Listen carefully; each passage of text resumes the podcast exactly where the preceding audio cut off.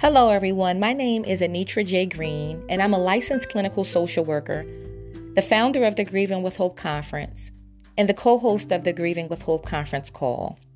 Today's podcast is about grief and managing your emotions during this pandemic. For many, the word grief brings to mind the assumption of death and dying. And while death is certainly affiliated with grief, what some don't realize is that grief is not always about death. Grief is always about loss, and that loss comes in many forms. If you think about it during this pandemic, there have been many losses that we've experienced. We've lost jobs, we've lost our ability to follow our normal daily routines, we've lost out on the opportunity to watch our sporting events, to participate in precious milestones, and most impactful has been the loss of loved ones due to death. Globally, 1,400,000 people have lost their lives to COVID 19, and the world is collectively mourning the accumulation of many, many types of losses. I want you to know that regardless of the type of loss you've experienced, your grief is real, and grief often brings along with it an array of feelings that can be difficult or very confusing for you to process. Some common reactions to grief and loss are sadness, shock, anger, denial. We also carry in our bodies physical symptoms, which could be headaches, feeling heavy, low energy, and just an overall feeling of gloom and doom.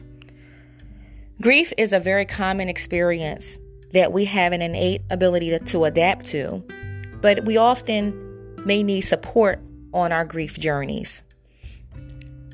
I use the word grief journey mm-hmm. because grief is not an, an one time experience or an occurrence. It is definitely a process and it's something that takes time. There is no time limit on grief.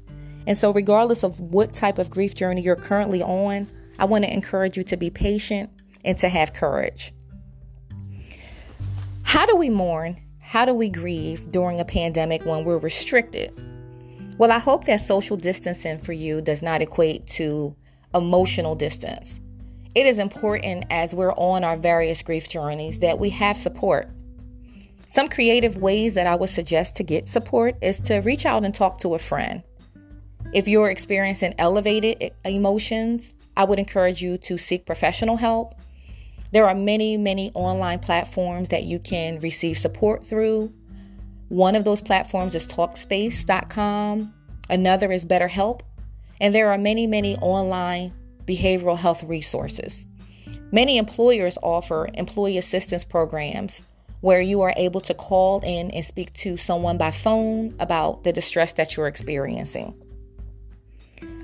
There's also journaling, coloring, meditating, listening to music, taking a nature walk, and just not hiding from our grief, but taking it head on and understanding that this is truly a natural experience.